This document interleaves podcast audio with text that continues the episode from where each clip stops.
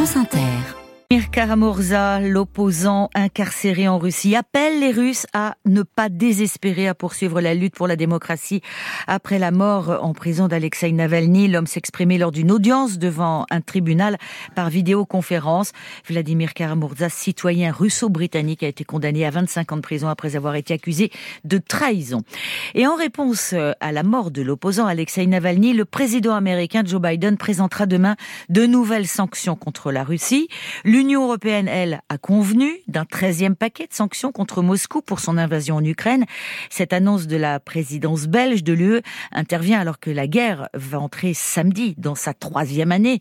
En visant des firmes chinoises, indiennes, turques et serbes, les 27, Christian Chesneau, cherchent à éviter les contournements des mesures par la Russie. Visiblement, il y a des trous dans la raquette des sanctions européennes contre Moscou. Certes, les 27 ont dressé des listes noires de personnalités et de compagnies russes, imposé un embargo sur le pétrole et le gaz, mais compte tenu de la taille de la Russie et de son poids diplomatique, le Kremlin a trouvé la parade en mettant en place un vaste système de contournement. D'abord, avec son pétrole vendu au rabais à la Chine, à l'Inde et même à l'Arabie saoudite qui l'utilise pour son marché intérieur. Isolée de l'Europe, la Russie a basculé ses routes commerciales d'import-export vers l'Asie centrale et l'Extrême-Orient. Elle pousse aussi ses pions en Afrique. Au plan financier, les banques de Turquie et des Émirats arabes unis servent de relais aux hommes d'affaires russes. En réalité, de nombreux pays n'appliquent pas les sanctions imposées par Bruxelles et Washington, ce qui explique l'effet très émoussé de ces mesures restrictives.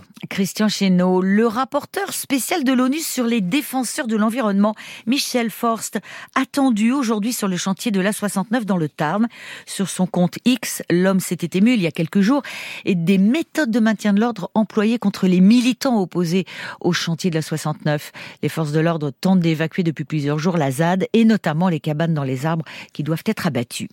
Des militants de Greenpeace ont visé tôt ce matin des sites des groupes agroalimentaires près de Rennes et à Sablé-sur-Sarthe pour dénoncer le système agro-industriel. Et en cette période de crise agricole, une affaire prend tout son sens.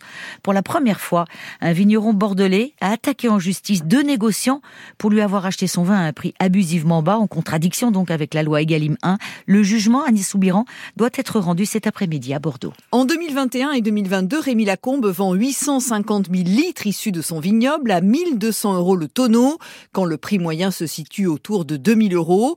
Une pratique contraire à la loi Egalim, adoptée deux ans plus tôt, estime son avocat, maître Louis Lacan. Dans ce dossier, euh, les négociants ont acheté euh, à mon client sa production à un prix qui est inférieur à ses coûts de revient et qui était aussi d'ailleurs bien inférieur au coût de revient moyen dans le Médoc. Donc on avait très clairement un prix qui pour nous était abusivement bas au, sens de ce que voulait le législateur, puisqu'il n'a pas permis à mon client de se rémunérer sur ses ventes. Le viticulteur réclame donc des dommages et intérêts, une décision très attendue et qui pourrait faire jurisprudence. Tous les agriculteurs à qui l'on a acheté la production à un prix abusivement bas depuis 5 ans pourraient se retourner contre leur acheteur pour demander des dommages et intérêts. Évidemment, ça ne va pas résoudre en soi la crise, mais ça va permettre de garantir aux agriculteurs lorsqu'ils vendent leur production qu'on leur achète à un prix rémunérateur, ce qui est déjà une étape fondamentale. Et si Rémi Lacombe a brisé le silence sur cette pratique, c'est qu'il est aujourd'hui à la retraite et qu'il ne craint plus d'être ostracisé et de ne plus pouvoir vendre sa production.